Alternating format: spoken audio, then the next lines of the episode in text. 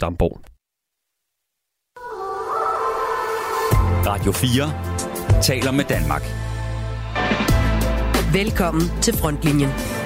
Din vært er Peter Ernst ved Rasmussen.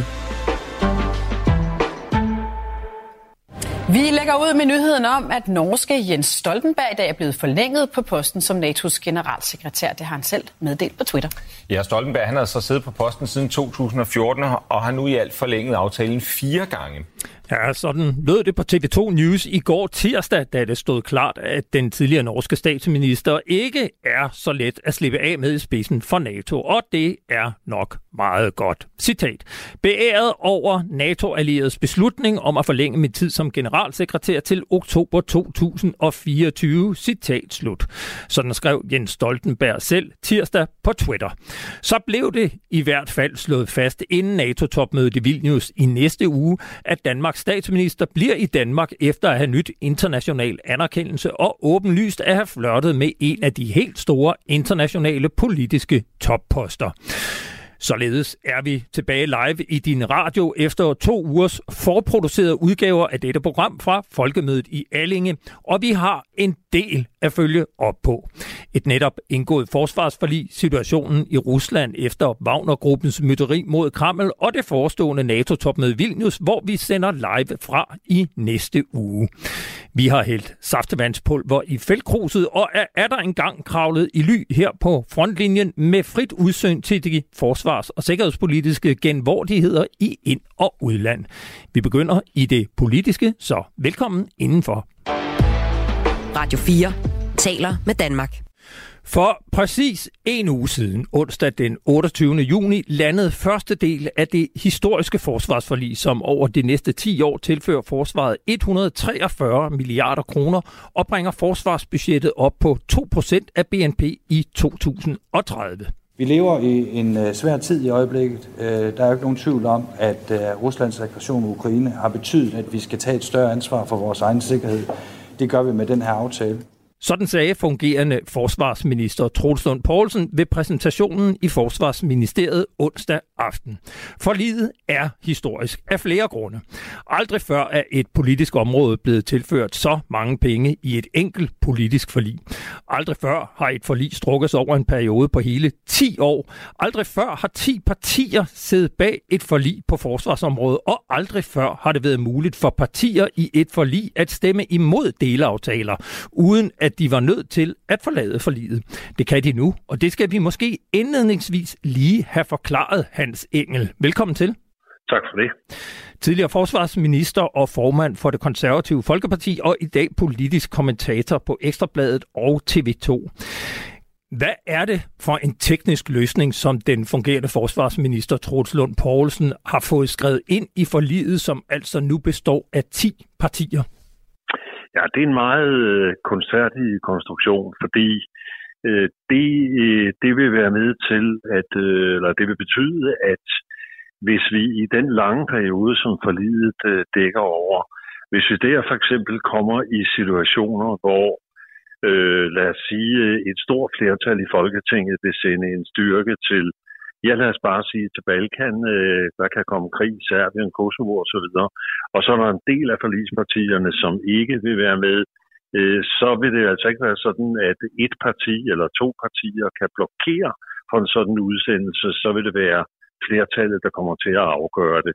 Så man kan sige, at på den måde er det jo med til at sikre, at, at partier, som måske kan være noget håndsky over for især de øh, EU-ledede operationer, øh, de kan være med i forliget, men de behøver altså ikke at være med i alle øh, operationer.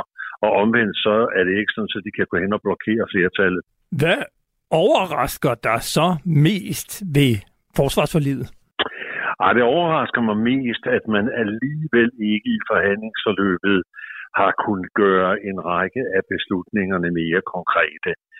Altså det, at man ikke sådan fra starten har kunnet identificere et større antal projekter, som man sagde, her går vi i gang med det samme. Her indleder vi straks forhandlinger, og det kan så være omkring nogle af de store materielanskaffelser. Det kan være skibe, det kan være missilforsvar, det kan være andet. Altså, der vil jo være en række af de projekter, som er er noget af det, forsvaret efterspørger allermest, som er allermest påkrævet for, at vi kan kalde det danske forsvar up-to-date. Øh, de, de, de er ikke klart identificeret i forliget. De skal forhandles senere. Og der kan man sige, at tiden er kostbar. Altså, hvis øh, fra det tidspunkt, man træffer beslutning om bygning af nogle af de store krigsskibe, og så til skibene rent faktisk er operative og sat i søen, der går der jo en lang overrække. Så altså det, at man i virkeligheden jo faktisk kun starter på to punkter, nemlig ved at sige, vi begynder at, øh, med at øh, debattere fastholdelse, hvad kan vi gøre i forhold til rekruttering og i forhold til fastholdelse, i forhold til uddannelse for at holde på mandskabet, og så går vi i gang med at diskutere værnepligt. Og vi ved, at på begge de her to områder, der er der mange synspunkter, mange meninger. Altså, altså de kan komme til at bruge utrolig meget tid på at diskutere noget, som man måske også i NATO-sammenhæng vil sige, det oplever man ikke som specielt interessant. NATO er fuldstændig ligeglad med, hvordan vi indretter vores lønsystemer for forsvarets medarbejdere, ligesom NATO heller ikke synes, det er sindssygt interessant, at vi nu bruger rigtig mange penge for at få fjernet skimmelsvamp det er ikke der, vi henter de store point. Ja, og, og hvis vi lige holder fast i den. I forliget kan man læse, at forligspartierne til efteråret skal give mandat til at igangsætte analyser og til at nedsætte et ekspertudvalg, som skal komme med anbefalinger til en veldrevet og effektiv organisation. Man kan læse om styrkelse af den danske forsvarsindustri, offentligt private partnerskaber, sikring af danske arbejdspladser og om prioritet til forsknings- og folkeoplysningsinstitutioner. Og så så skal Danmark engagere sig i EU og forfølge danske interesser, når det blandt andet kommer til indsatsen på klimaområdet. Men der står ikke et ord om at styrke forsvarets kampkraft her og nu. Hvordan vil NATO tage imod det her forlig? Jeg tror, at man vil... Øh, nu er NATO jo generelt en venlig organisation over for medlemslandene. Det er jo altid sådan fordelt, at når ministerne møder op til møderne, så sidder man primært og taler nogenlunde pænt til hinanden, og, og pænt til hinanden generelt. Øh, og når man så rykker lidt ned, så kan ambassadørkredsen være lidt mere åben og lidt mere kritisk, når vi kommer til militærkomiteen på samme måde, og når vi så kommer ud i forskellige NATO's komiteer, hvor man altså sidder virkelig og diskuterer styrkemål, så kan det godt gå noget hårdere til. Og jeg vil tro, at øh, sådan altså kernen af NATO, de vil ikke blive specielt imponeret over det her forsvarsforlig. Altså Danmark lever op til 2% øh, målsætningen, men vi gør det over en meget lang overrække. Og for det andet, det med at nu op på 20 procent, der skal bruges til materielle investeringer, det når vi også op på, men det kommer over til at tage år og dag før, end at vi får de anskaffelser i gang, som NATO prioriterer højst. Altså, jeg synes også, både når man har hørt ministeren, og man har hørt flere af de flere ordførende og flere af de fagmilitære, så lyder det jo altså nærmest som om, at genopbygningen af det danske forsvar det var nogenlunde lige så længe som 30-årskrigen. Altså, øh, det, det, det, det, det kører i et meget langsomt tempo, og spørgsmålet er, om øh, udviklingen i Europa og også globalt osv., om den forløber i samme langsomme tempo. Altså, min frygt er i virkeligheden, at vi kommer til at halte bagud, og vi kommer til at havne i nogle lange diskussioner om forskellige temaer, fordi så meget ikke er afklaret i forlidet, man skal forhandles efterfølgende, at det kommer til at, og, og, og, så må sige, at vi altså får 10 gange forsvarsforhandlinger de kommende år, hvor de vil have svært ved at nå hinanden.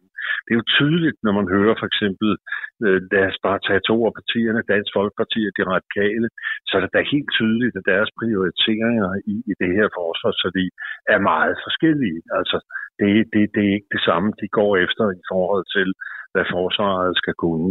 Og så har vi jo altså også det problem, der ligger i, at øh, som vi har været inde på, at, øh, at EU har jo fået en meget, meget fremtrædende plads i det her forsvarsforlig. Det er ligesom om, at man fra regeringens side og fra ja-partiernes side, de der anbefalede et ja til, til folkeafstemningen, det er ligesom om, at de har sagt, nu skal nej-partierne altså virkelig ned med nakken. Fordi jeg har da aldrig nogensinde set et forlig, hvor man, hvor man bruger udtrykket hele hjertet.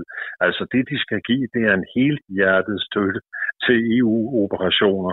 Øh, der forlader vi jo sådan ligesom, skal vi sige, det almindelige militær, og så begynder vi at gå op i noget mere religiøst, at nu skal man altså være helhjertet. Og, og det er da klart, at der, der vil vi da også få øh, problemer, fordi man jo altså lægger op til fra, skal vi så sige, partierne bag det nationale kompromis, en meget aktiv dansk indsats i EU-forsvarssamarbejdet, og det er der jo ikke noget, der overhovedet er enighed om i kredsen. Forsvarsledelsen var ikke til stede ved pressemødet, og forsvarschef Flemming Lind fornøjedes med at give en kort kommentar til Forsvarets egen hjemmeside om, at han var tilfreds med forliget. Alligevel var det lidt som om, at da nyheden først var ude, så var pressen videre til andre historier. Øh, var der noget i reaktionerne på forliget, der overraskede dig? Ja, forsvarschefens kommentar er jo, øh, om jeg så må sige, det er, jo, det er jo det fuldstændig forventelige, at han er glad for en bred aftale, at han er glad for de 143 milliarder, og han håber nu, at man kan få det udmyndtet på en fornuftig måde. Men i det hele taget, altså, så, så er det jo bemærkelsesværdigt, at hvis man ser på det mediebillede, der har været efter forlidet blev indgået, så havde vi altså en minister, øh, fungerende minister, Troels Lund, og ordfører, som var meget positive, og som roste hinanden, og roste ministeren, og roste resultatet, og altså det, det, var, det, var virkelig, øh, det var virkelig en loge af skydebrødre, der var enige om, at de havde lavet et godt arbejde. Og når man så derefter stiller om til forsvarets øh, organisationer, så er det sandelig en anden lyd, der kommer der. Altså jeg synes, nogle af de kommentarer, der har været fra dele af forsvarets organisationer, det må jeg sige, det har været, det har været meget, meget skuffende, at man stort set fra starten har kun har kigget på de punkter, hvor man har kritik, kritik, kritik, kritik, og hvor det ikke er nok, og lønnen skal op, og hvad skal man her og man der. Og man har slet ikke ligesom set, at det her, det er et meget stort forlig, og at hvis man vil ind og spille med og have indflydelse, så kræver det måske en lidt anden øh, tilgang. Altså, sagen er jo den, at øh, et forsvarsforlig er jo ikke sted, hvor man sidder og fører overenskomstforhandlinger, og det vil øh, HKKF jo heller ikke kunne gennemtvinge. Altså, der må en forsvarsminister jo sige, jamen altså, det her øh, forsvars, eller, eller hvad det hedder, øh, lønninger til forsvarets personel, det er noget, der forhandles sammen med det øvrige statslige område. Så kan man se på nogle tillæg, og man kan se på forskellige ting. Men altså, er det virkelig det aller, aller, aller vigtigste fra starten? Øh, er der ikke andre ting, der kunne være vigtigere? Og, og hvad har man egentlig af, af konstruktive udspil, når det gælder øh, uddannelse og fastholdelse osv.? Altså jeg synes, jeg synes, det har været meget skuffende at høre på kommentarerne fra, fra forsvarets egen side. Har de faglige organisationer ligefrem overspillet deres kort i forhold til politikerne med al den kritik? Det er den slags, der gør, at mange politikere ligesom synes, at det er ligegyldigt, hvad vi gør, og ligegyldigt, hvor store forlig vi laver, så møder vi bare øh, kritik. Øh, det synes jeg, man skal passe på. Øh, det er jo det, vi har oplevet for eksempel for sygeplejerskerne, at, øh, at ledelsen har været mere end kritisk overfald, for hvad der er foregået, og Grete Christensen, formand for sygeplejerskerne, er blevet stemt ned to gange sine egne medlemmer, og nu har hun altså måttet øh, flygte fra formandsposten, og det er dybt besværligt at rekruttere til øh, hele det område, blandt andet fordi ledelsen øh, og også de faglige de faglige organisationer her selv har talt hele området ned. Altså jeg synes, forsvaret skal passe meget på, at man ikke ravner i en sygeplejerskefælde og er sin egen værste fjende ved at tale hele området ned. Altså nu ændrer der nogle år forud, med, hvor der virkelig kommer noget opbygning i gang. Og det er jo den, man ligesom skal koncentrere sig om, og ikke blive ved med den evige fremvisen af skabe, hvor der er rød for neden, og det hele ikke er i orden. Det ved vi godt. Vi ved godt, der mangler de 38 milliarder. Vi ved godt, at det har været forsøgt.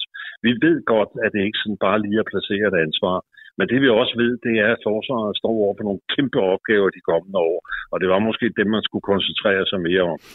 Således lød ordene. Jeg vil sige tusind tak til dig, Hans Engel, tidligere forsvarsminister og formand for det konservative Folkeparti, og i dag politisk kommentator på Ekstrabladet og TV2. Tak skal du have. Du lytter til Frontlinjen på Radio 4.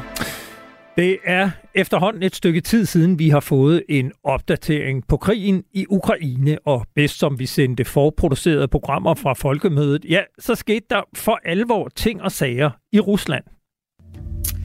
Først var de forrædere, nu kalder Putin Wagner soldater for patrioter, på trods af, at de begik mytteri i weekenden. Men lederen af den militære Wagner-gruppe, Prigozhin, er fortsat ude i kulden og forvist til nabolandet Belarus.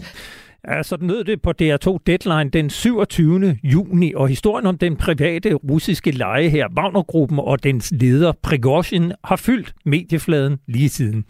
I weekenden for halvanden uge siden vendte Yevgeni Prigozhin sig pludselig mod Kreml og sendte sine tropper mod Moskva. Mytteriet varede et døgns tid, men hvad var det egentlig, der skete? Det skal vi blive klogere på med dig, Flemming Splidsbol. Velkommen til. Ja, tak skal du have. Seniorforsker på Dansk Institut for Internationale Studier og nylig modtager af Danmarks Radios Rosenkær-prisen for at formidle dit forskningsområde for os borgere på en måde, så vi kan forstå det. Også tillykke med den pris. Ja, tak. Kan, kan du ikke lige opsummere, hvad var det, der skete der i weekenden den 24. 25. juni? Det, der skete, var jo, at øh, grundlæggende en del af det russiske forsvar øh, gjorde oprør. Det er stadigvæk lidt uklart, hvad vi egentlig skal kalde det. Vi taler om mytteri, og vi taler også om et kupforsøg, og det er stadigvæk for mig i hvert fald en lille smule uklart, hvilke ambitioner Prigozhin faktisk havde. Men jo altså en del af det russiske forsvar, som gjorde en form for oprør, og som kom i ildkamp med en anden del af det russiske forsvar, og det handlede jo i sin kerne om udskiftninger i toppen af det russiske forsvar, hvor Prigozhin jo krævede forandringer og troede med anvendelse af militær magt, hvis ikke han fik det. Så på den måde, når vi kigger på det, jo en, en meget dramatisk øh, udvikling og den forløbige kulmination på noget, som er bygget op igennem måneder, hvor Prigozhin har udtrykt sin meget, meget dybe utilfredshed med toppen af det russiske forsvar. Ja, og, og prøv så lige at forklare, hvordan reagerede Kreml og præsident Putin på det oprør, som, som jo øh, virkelig blev blæst ud for fulde gardiner i alverdens medier? Øh, Kreml reagerede sådan set forholdsvis resolut. Øh, Putin holdt jo en tale om lørdagen, hvor han øh, talte om forræderi. Han talte om at øh, blive stukket i ryggen, mens man var i krig, og han talte om 1917.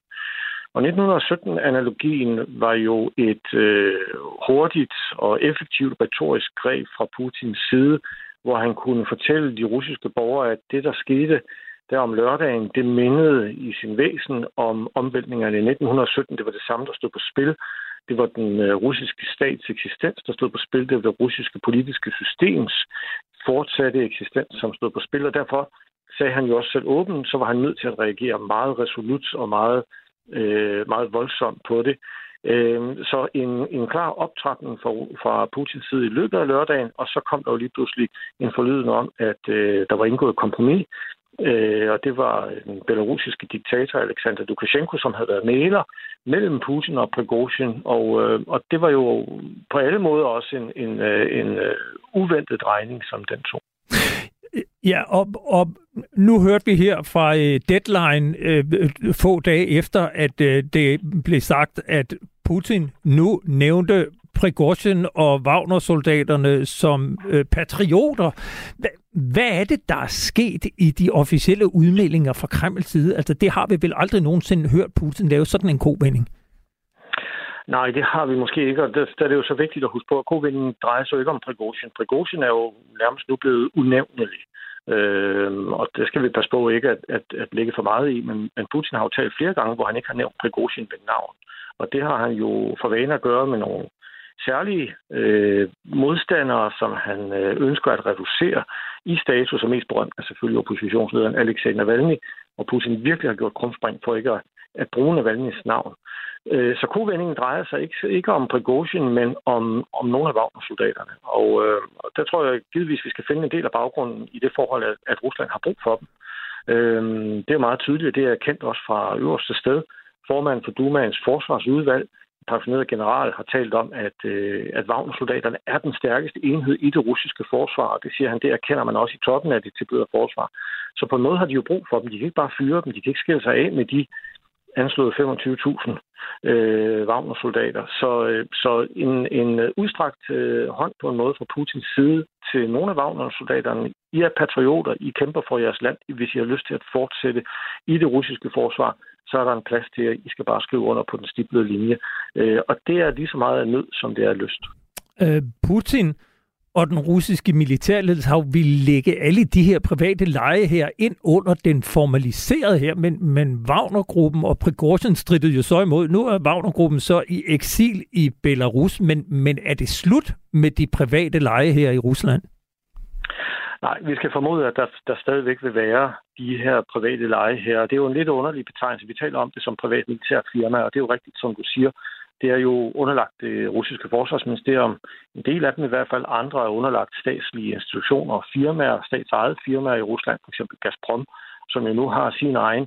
Men det vil sige, at de i sidste ende, når vi sådan trækker tråden helt tilbage, så vil de være statskontrolleret. Så det er ikke privat militære firmaer på samme måde, som vi kender det fra, fra det, vi kalder PMC, Private Military Companies.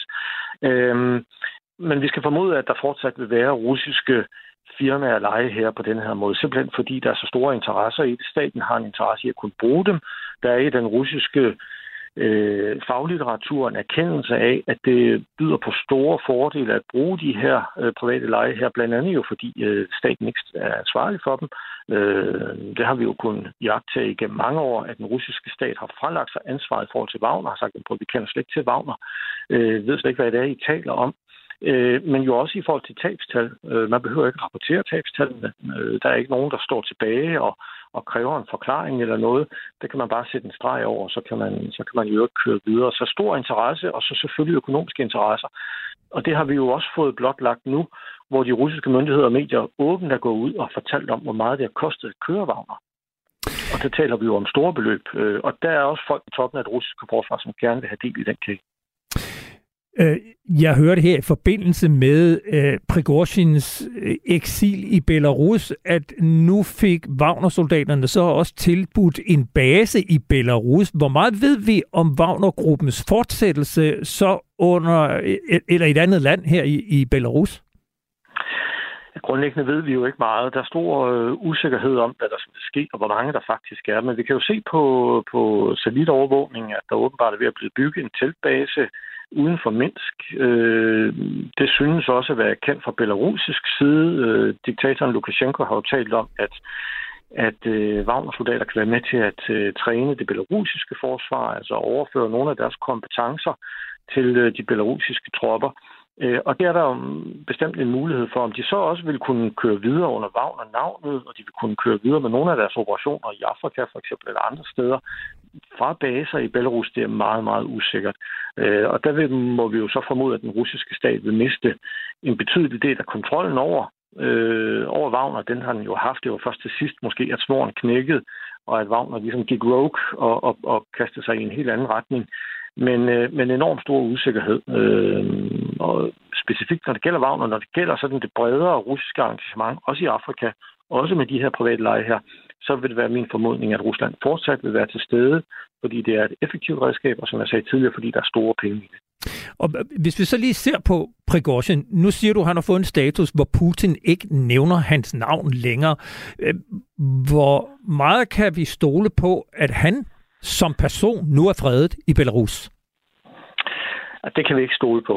Øh, og min formodning vil være, at de russiske myndigheder på et tidspunkt vil forsøge at gå efter ham. Og der var det sådan allerede på dagen for kupforsøget eller mytteriet, øh, altså lørdag den 24.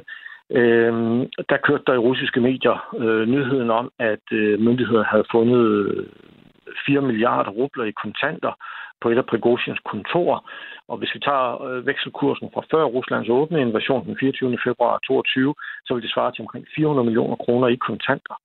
Øhm, og den slags sager kan man hurtigt øh, tryge frem. Man vil hurtigt kunne finde noget på Prigozhin, som man vil kunne anmode de belarusiske myndigheder om at arrestere ham og udlevere ham, og så vil man kunne køre en sag.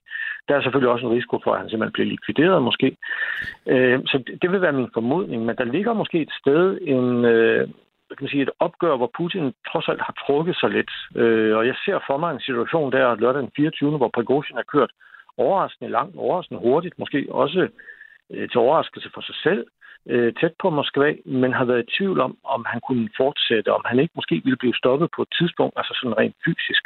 Og Putin på den anden side inde i Kreml kan være i tvivl om, om han havde den støtte i forsvaret og sikkerhedstjenesten, der skulle til i sidste ende for at forhindre Prigozhin i at komme ind. Og så har begge parter haft en interesse i at lave en form for kompromis. Øhm, men det er jo noget, der kan, der kan genovervejes senere, og, og det må vi formode, Putin vil, med mindre han skynder, at Prigozhin er så stærk, at han ikke kan, kan røre ham. Og der kan jeg så lige tilføje, at Prigozhin har sin støtte i befolkningen. Det er der ingen tvivl om. Øh, han har jo ikke noget politisk program, men der er en betydelig del af russerne, altså bare sige op mod en tredjedel, ifølge nogle målinger, som støtter Prigozhin. Øh, og deres fornemmelse vil være, at Prigozhin ønsker at rydde ud i noget. At der er en betydelig rådenskab i det russiske system, især i forsvaret, og at Prigozhin ønsker at rydde ud i det, og det støtter de. Så, så øh, for Putin er det ikke øh, måske sådan helt ukompliceret. Han kan forberede sig den gode Prigozhin på måske en dag at falde ud af et vindue. Hvis, øh, hvis nu vi så ser på Putin efter det her, hvor, hvor svækket er Putin efter det her mytteri? Efter min bedste vurdering er han svækket. Han står svækket tilbage, og, øh, og det er selvfølgelig interessant, hvor vi kan se det. Er der noget konkret? Øh, er der noget, han ikke kan gøre nu, som, som han øh, kunne gøre før øh, lørdag den 24. Og det kan være svært at, at jagte. Noget af det er jo fravær. Det er jo blandt andet fravær af støtte. Det er fravær af åben opbakning. Putin har jo siden gjort meget ud af øh, et par af de her seancer, hvor han er sammen med folket. Øh, og jeg talte allerede der lørdag den 24. søndag den 25. juni om, at Putin måske ville være nødt til at genopfinde sig selv politisk. Og, øh, og der kan jeg allerede se konturerne af noget. Jeg synes, det er blevet bekræftet. Han forsøger med en mere folkelig udgave af sig selv. Prigozhin oplevede jo folkelig støtte, blandt andet i Rostov, øh, hvor han jo rykkede ind med sine tropper. Folk stod på gaden, klappede og, og var begejstrede. Og det samme oplevede Putin jo ikke. Men nu forsøger han måske med, en, med en, et, et nyt øh, initiativ, som skal vise ham som den folkelige præsident. Og der har vi jo set blandt andet hans besøg i Dagestan, og nu senest, hvor han tog imod en lille pige, også fra Dagestan, inden i Kreml, og jo sammen med hende ringede til premierministeren Mishustin og finansministeren Silvanov, og altså, det var højst bemærkelsesværdigt. Øhm, så, så Putin skal måske ligesom øh, prøve nu her at genopfinde sig selv i forhold til den øh, Øh, den svækkelse, som, som episoden har åbenbaret. Altså han har ikke, han må erkende, at, at det system, den måde han kørte tingene på før den 24. Øh, er nødt til at blive justeret. Der er nogle skruer, der skal strammes et sted, og der skal ordnes nogle ting. Fordi det er klart, når vi har en, en situation, hvor en del af det russiske forsvar går mod en anden del af det russiske forsvar, han som præsident måske ikke får den myndighedsopbakning og, og, og heller ikke den folkelige opbakning, som han kunne ønske, så er han nødt til at prøve noget nyt. Og helt kort lige her til sidst, altså øh, krigen i Ukraine, den, den står jo noget i stampe. Det går lidt frem og tilbage. Forårs, Ukrainernes forårsoffensiv er blevet en sommeroffensiv, som så i virkeligheden slet ikke er så stor en offensiv. Der er lidt stillingskrig. Du var inde på det før, at, at øh, Wagner-gruppen har spillet en meget vigtig rolle i krigen i Ukra- Ukraine. Kan, kan Rusland overhovedet vinde krigen uden Wagner og uden de her private hære? Nej, det må vi formode, at det, det kan de ikke. Og det, jeg hører fra folk, som har meget mere forstand på den slags, end jeg har, altså med militær baggrund, det var jo overhovedet før den her situation, der sagde de, at Rusland kan ikke vinde militært. Men Ukraine siger, de kan jo heller ikke vinde militært. Så vi skal forberede os på, at de vil forsøge at slide hinanden op. Og det billede, jeg sådan ser for mig, det er to sværvægtsbokser. Der er jo endda noget, der hedder super sværvægt, ikke? Øh, som to super sværvægtsbokser, måske, som står og slår på hinanden, og de slår begge to meget hårdt men de kan også tage mange slag. Og, øh, og det er måske der, vi er i sådan en fastlåst situation, hvor vi skal forberede os på, at, at de ikke rigtig kan slide hinanden op. Men Rusland, vil sige, militært står også svækket tilbage efter den sidste weekends øh, hændelser. Der er uro internt i, øh, i toppen af, af, af det russiske forsvar, og der vil også komme til at ske nogle udrensninger i toppen af forsvaret. Det bliver spændende at følge i hvert fald. Jeg vil sige tusind tak, fordi vi måtte ringe til dig. Ja, selvfølgelig selv tak og du er altså seniorforsker på Dansk Institut for Internationale Studier. Tak fordi du var med. Så tak. Radio 4 taler med Danmark.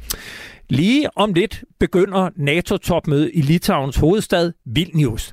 Det sker med Finland som et nyt og fuldgyldigt medlem af Atlantpakten, men et land står stadig udenfor og venter og håber på at blive lukket ind i det gode og trygge selskab. Det er nu et år siden, at Finland og Sverige sendte en fælles ansøgning om at blive optaget i NATO. Men mens Finland blev optaget den 4. april, har Tyrkiet og præsident Recep Tayyip Erdogan spændt ben for Sverige, fordi landet ifølge den tyrkiske præsident huser kurdiske terrorister. Så hvordan er stemningen egentlig i Sverige? Her kort før det NATO-møde, hvor de fleste nok havde håbet på at se Sverige deltage som fuldgyldigt medlem. Det skal jeg tale med dig om. Niels Porup Petersen, velkommen i frontlinjen. Tusind tak. Du er født i 1978 øh, i Vojens, hvor du også gik i skole. Siden har du gået på efterskole på Fyn, du er gået på Handelshøjskole i Haderslev og læst statskundskab på Aarhus Universitet og Københavns Universitet. I dag bor du i Sverige, du er svensk statsborger, bosiddende i Malmø. Du sidder i rigsdagen for Centerpartiet, hvor du blandt andet har siddet i Forsvarsudvalget. Fortæl lige, hvordan du kom fra statskundskab i Danmark til medlem af den svenske rigsdag. Ja, men en kort forklaring, det er vel, at øh, jeg flyttede øh, med efter kvinderne.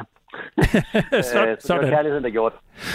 Så øh, bosiddende Sverige gik ind i politik og nu medlem af forsvarsudvalget. Jeg, jeg fortalte her, at det er et år siden, at øh, Sverige søgte om optagelse i NATO sammen med Finland. Hvordan har svenskerne reageret på at blive holdt ud i strakt arm af den tyrkiske præsident, mens man har kunne se nabolandet Finland blive optaget i april? Ja, det er klart, at vi havde hele tiden øh, fra starten af en tanke om, at vi også skulle være med nu i Vilnius. Og det var jo målet. Og det er klart, at det er blevet lidt, øh, lidt mærkeligt, og man kan vel sige, at de fleste er lidt irriteret over, at det er, som det er.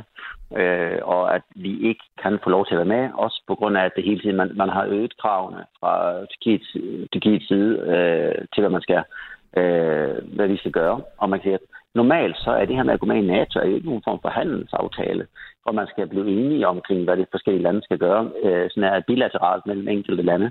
Der er det jo en aftale, man gør med NATO som helhed, og så kommer, bliver man enige om, at det her det, det er I nogen, der skal bidrage med. Øh, og så siger man ja til den. Og så er det klart, så det her det er jo en helt unik situation. Det har ikke været sådan her nogle gange før.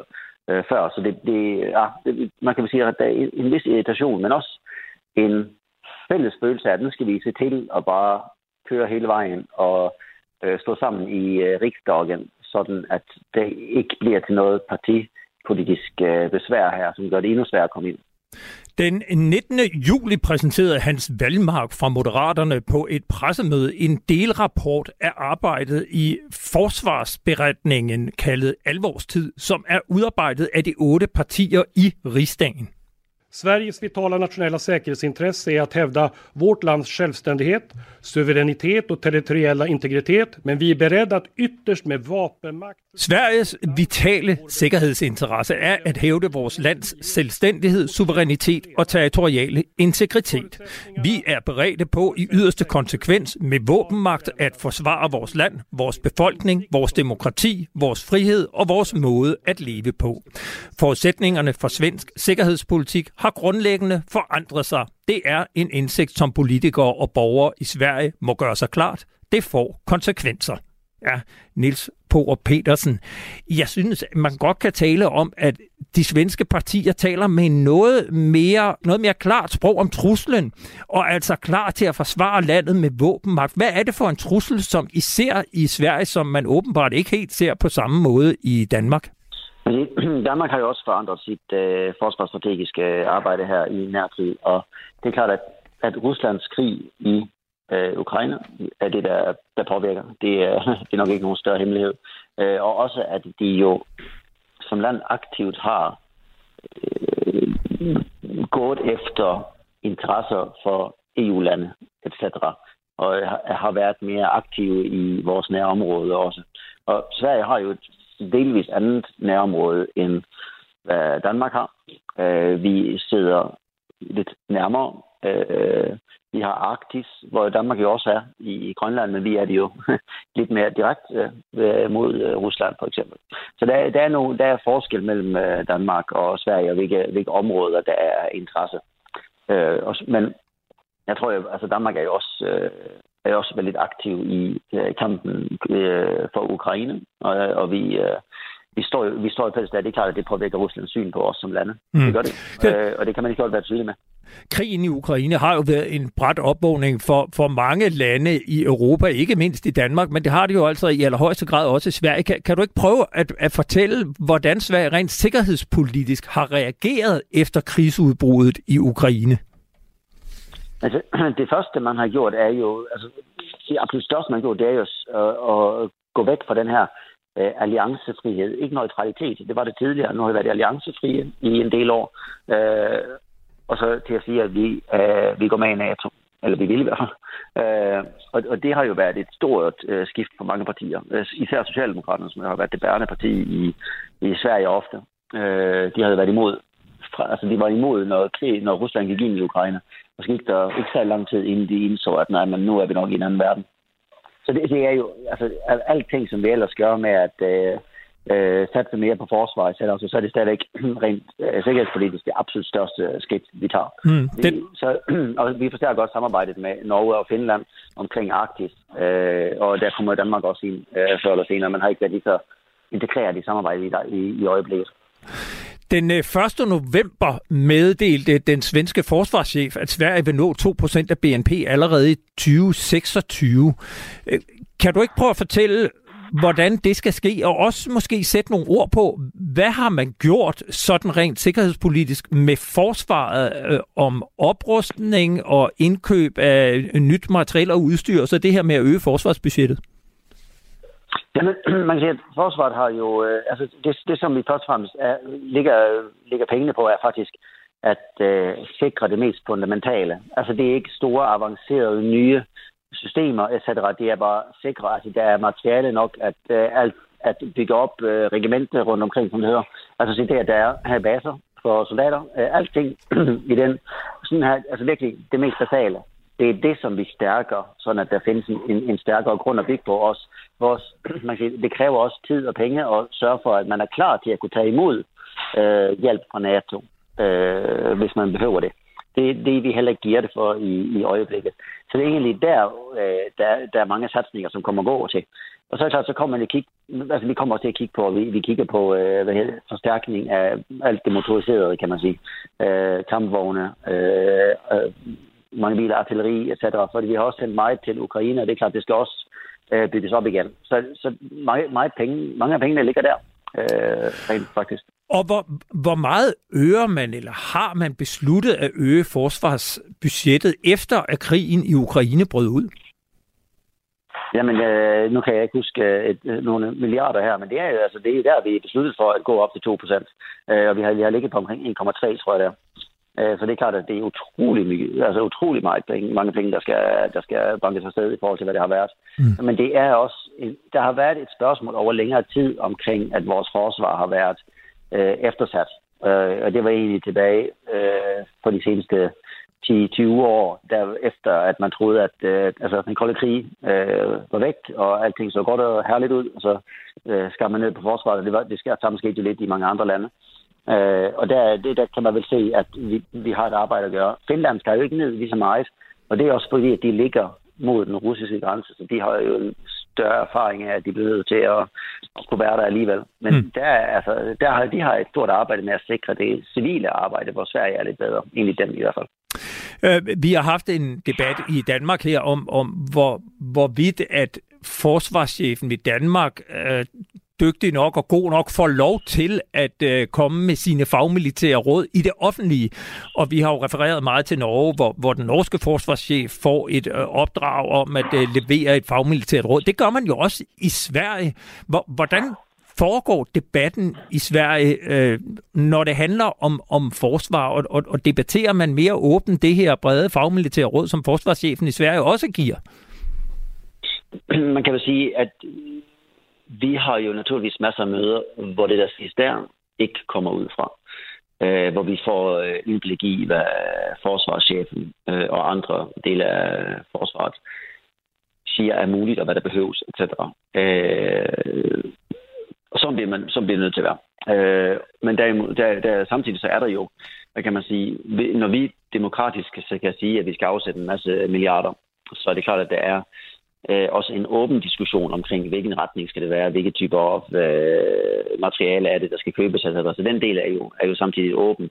Øh, så det, det er lidt forskellige niveauer alt efter, hvad det, hvad det specifikt handler om. Men det er klart, at vi behøver en, en åben debat, og tidligere har der været meget debat. Skal vi, sætte, skal vi bestykke, skal vi sætte artilleri på Gotland, etc., hvilket vi har gjort øh, af hensyn til Rusland, øh, inden Ukraine øh, kom til, eller det var efter krig.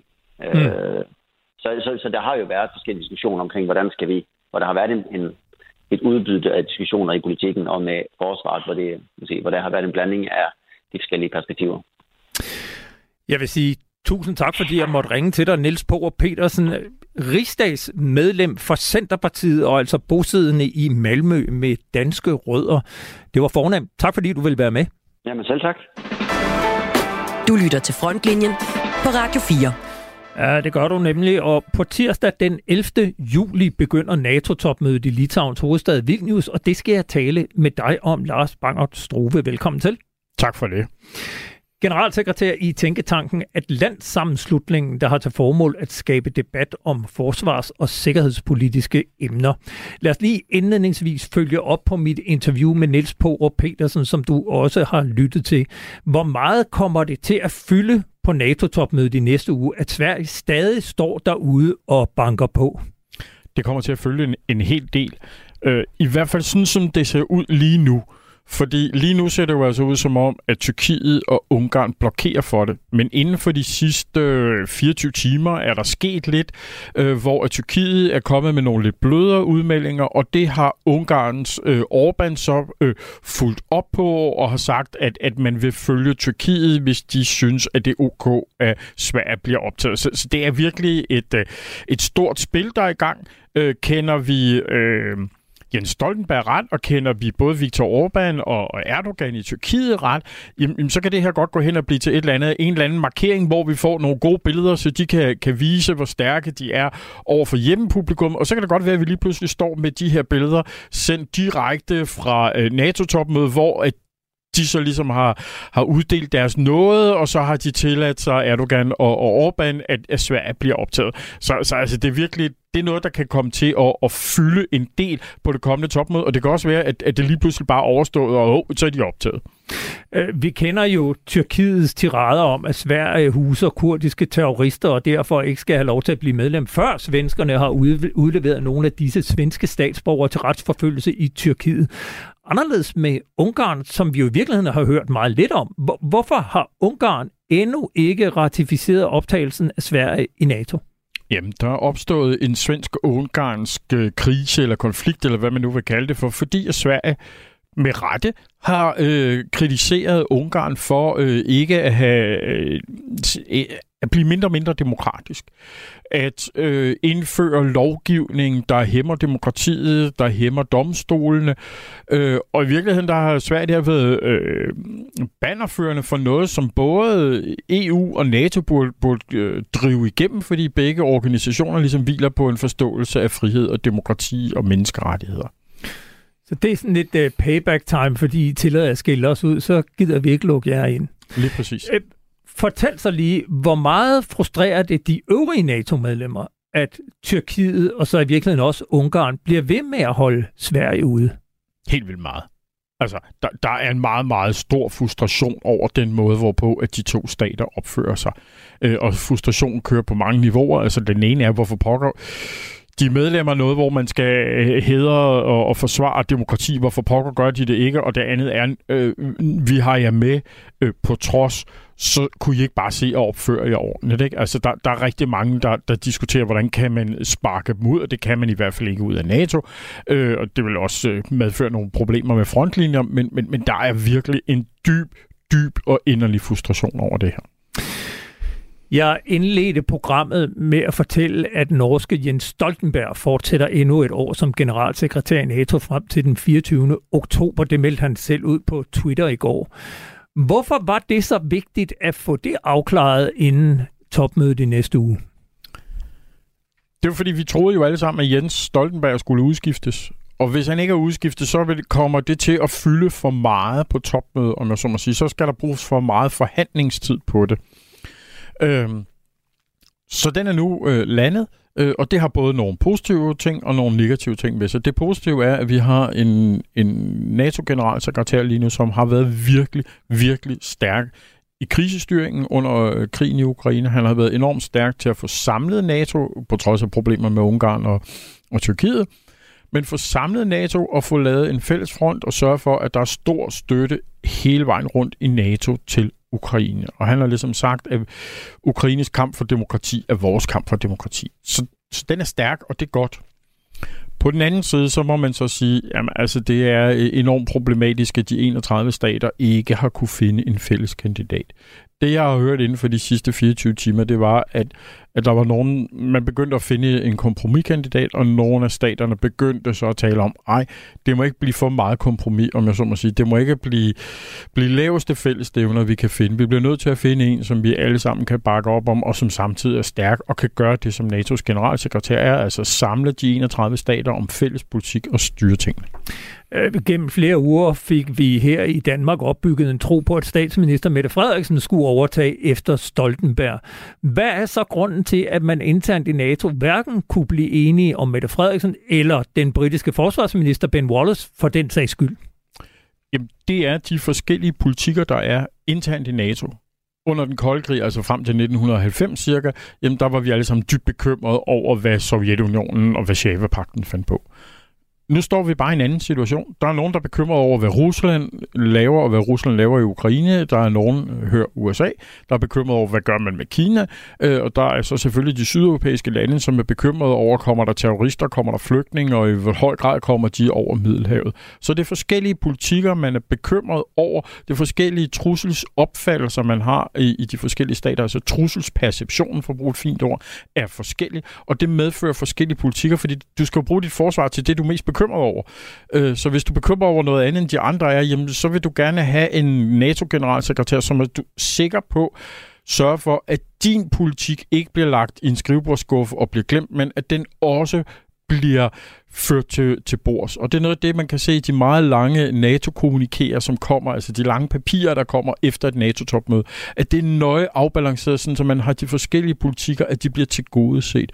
Altså, så man er oppe over 50 punkter, man skal tale om, man skal sørge for at blive gennemført osv. Så, så, så det er en meget politisk balance, det at være NATO-generalsekretær. Og der har man altså ikke kunnet finde en, som man i fællesskab synes ville være stærk nok, god nok for alle. Og så så man jo ligesom, øh, øh, så spiller man sig selv, øh, om ikke skakmat, så i hvert fald remi.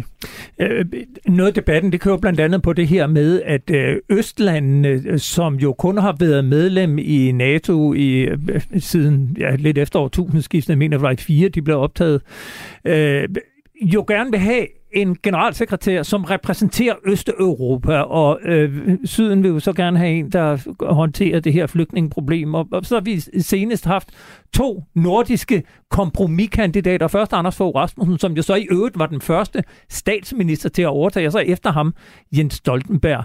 Hvad, hvad peger det mod det her? Hvad, hvor, hvor kan sådan noget her lande? Det kan have lande efter, efter min vurdering med en en, der har stor tyngde som politisk leder. Så, så, så jeg tror ikke, vi er ude i det der med en forsvars- eller udenrigsminister.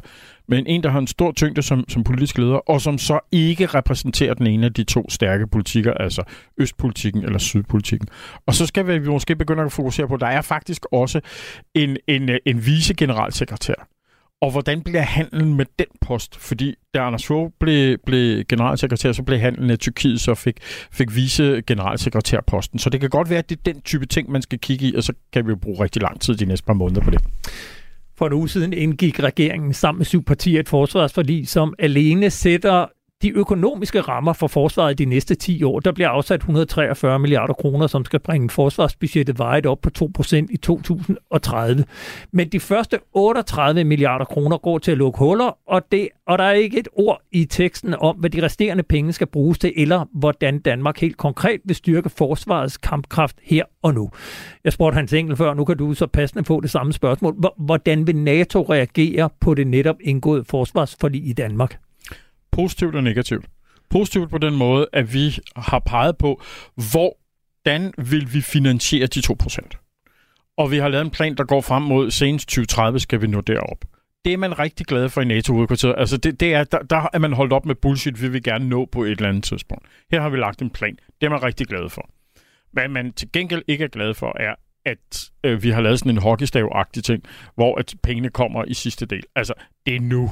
Vi står over for en trussel fra Rusland. Se nu for pokker at få fingrene ud af fængelhullet for at tale militært, og kom i gang. Og, og så altså, og det er nok den, den, den sidste del. Se nu for pokker at få rustet landet op, gjort det klar til kamp. Altså, det, det er det, man, man, man fokuserer på. Men der er altså også positive point, og det skal vi ikke glemme. Jeg kan ikke lade være med at stusse over det her. Jeg var i Norge i sidste uge og optagede et interview med den norske forsvarschef, som vi bringer lidt senere på sommeren, når øh, vi alle sammen er gået på sommerferie. Og øh, det slog mig jo, hvordan Eirik Kristoffersen, han siger, at det skal ikke være noget problem at bruge de penge. Altså Norge kommer op på 2% i 2026, hvilket i øvrigt er fra et niveau på 1,57, så det er jo ikke fordi, de bruger meget mere på forsvar lige nu. Men de har planer klar, de er klar til at skrue op, og han siger, vi skal nok bruge de der penge. Sverige, det er jo noget af det samme. Vi hørte her øh, Niels Power Petersen sige, man går fra 1,3% til 2%, og Sverige vil også nå 2% i 2026. Hvorfor er det, at det er så sindssygt svært for Danmark at tage skeen i den anden hånd? Øh, jeg tror, at rigtig meget af det, det har, der er to ting i det. Det ene er, at Finansministeriet altid gerne vil holde på pengene. Og den skal man ikke undervurdere. Og den anden har for mig set noget at gøre med mindset. Altså, i Danmark, både danske politikere, på trods af, at de lavede den nationale kompromis, og det danske forsvars ledelse har, og forsvarsministeriet har en mindset, der siger, at vi skal lige holde lidt igen med pengene, og det her tager lang tid. Altså, når jeg hører højstående danske officerer, så siger de, at det tager syv år at anskaffe et eller andet, og så bliver det øh, brugt i 30 år. Ja, det er sgu rigtigt nok, men kære venner, hvis I lige kigger på, hvad ukrainerne gør, så har de et fantastisk samarbejde imellem det private og det offentlige, og de har jo altså accelereret, hvor hurtigt du kan blive uddannet til et eller andet, og det virker på kamppladsen. Ja, de har haft massive tab, men, men helt ærligt, vi bliver nødt til at sadle om, og det mindset, som forsvarsministeriet, Forsvarets øverste ledelse og dele af politikerne har, det, det, det er helt skævt. Det her kan godt gøres meget hurtigere, og man kan godt for eksempel lægge penge og sige, at vi vil gerne bestille øh, 50 nye kampvogne, eller 50 stykker artilleri, eller nu skal vi altså have have de her øh, anti-submarine warfare ting på plads, og det kan man altså godt bestille nu. Må det ikke, at øh, NATO giver lidt pædagogisk hjælp til Danmark i den henseende, når de taler med vores tre øh, ledende minister, statsminister, udenrigsminister og forsvarsminister i næste uge. Vi skal lige rundt om øh, de øvrige emner, for hvis vi ser ud over alt det her med Sverige og hvem der skal afløse Stoltenberg og, og det danske forsvarsforlig, hvad kommer NATO-topmødet så ellers til at handle om? Jeg har lige tweetet som optag til denne her udsendelse øh, NATO's kommandostruktur. I 2011 der talte man om effektivisering af NATO's kommandostruktur, og det er sådan læsbesparelser. Øh, det var efter finanskrisen i 2008. Men nu skal vi effektivisere sådan som jeg hører det, vores kommandostruktur, og det betyder, at man skal ændre det til også at være geografisk kommandostruktur, sådan så at man for eksempel kunne forestille sig en kommandostruktur, der tager sig af øh, Østersøen, Baltikum, Norden, sådan så at man der kan styre, så kan man lave en kommandostruktur, der har noget at gøre med Centraleuropa, og så kan man lave noget, der har at gøre med Sydflanken. Altså noget, der er langt mere geografisk, og sådan så at i tilfælde af krise eller krig, så overgår man til denne her geografiske kommandostruktur, som man kendte under den kolde krig. Og det tror jeg, der er ret mange, der synes vil være en, en ret god idé, sådan så at der bliver bedre føring. For det er noget af det, som man skal huske NATO er, at det er to søjler. Det er politik og det er kommando. Øh, og så er der jo den store joker i lokalet, Kina. Hvor meget kommer Kina til at fylde på NATO-topmødet? Kina fylder ufattelig meget for amerikanerne, og derfor kommer Kina til at betyde noget. Og Europa har også rykket sig på det her område, så Kina kommer til at fylde noget. Men man, jeg tror ikke, at vi ser Kina blive udråbt som den næste fjende, men Kina er en strategisk udfordring for at tale i EU- og NATO-sprog. Øh, så er der jo den sidste del, som også handler om økonomien. Hvad, hvad bliver budskabet fra NATO-topmødet omkring de her 2%, og hvem skal betale gildet? Jeg tror, at øh, udmeldingen kommer til at blive, at 2% bliver bunden. Det har Jens Stoltenberg allerede været ude og sige, øh, allerede før sidste års NATO-topmøde. Så jeg tror, at 2% kommer til at være bunden. Så kan man jo så sige, hvornår skal det så være bunden fra? Og det kunne for eksempel være 2026. Det er der noget, der begynder at tyde på, øh, når vi hører de, for eksempel de norske og de svenske udmeldinger. Øh, Polen vil gerne have det op i morgen til, 20, øh, til, til, til, til 2% af bunden. De vil faktisk gerne have, at vi alle sammen bruger 3%. Men altså, der bliver en kamp der, og jeg tror, at vi får en sædvanlig relativt blød NATO-formulering, der siger, at 2% bliver bunden fra øh, 2026-27 stykker. Så kan vi fortsætte øh, traditionen med at, at, at hænge i bremsen. Helt kort, øh, kommer vi også til at se, at der kommer en ny procentsats, øh, altså eksempelvis 2,5 procent fra et eller andet årstal? Ikke umiddelbart. Der er for mange lande, som ikke er nået op på 2%, som vil kæmpe imod det, og der skal jo være et flertal, der skal ikke bare være et flertal, der skal være fuldstændig enighed om det her. Ja. Det bliver i hvert fald spændende at øh, se, hvad der kommer øh, til at øh, blive besluttet på næste uges NATO-topmøde. Jeg vil sige tusind tak til dig, Lars Bangert Struve, generalsekretær i Atlantsammenslutningen, fordi du var med i frontlinjen og lige klædte os på til næste uges topmøde. Tak skal du have. Velbekomme. Radio 4 taler med Danmark. Og det var så, hvad vi nåede at have med i denne udgave af Frontlinjen her på Radio 4, som blev produceret med Arance Malene Lund i regien. I næste uge rejser Frontlinjen til Vilnius for at sende næste udgave af Frontlinjen live fra NATO-topmødet i Litauen fra forreste række. Er du gået på sommerferie og savner du vitaminer i din øregang, så kan du lytte til alle tidligere programmer af Frontlinjen i Radio 4's app, som du kan downloade til din telefon. Du kan også give det følg i din podcast player, og så lander Frontlinjen helt automatisk på din playliste hver onsdag. Husk også, at du som altid kan skrive med ris, ros eller gode idéer til emner, som vi bør tage op på Frontlinjen snablag radio4.dk. Efter nyhederne er der kranjebrud. Det handler om jæger, og så er der bare tilbage at sige på glædelig genhør, og tak for i dag.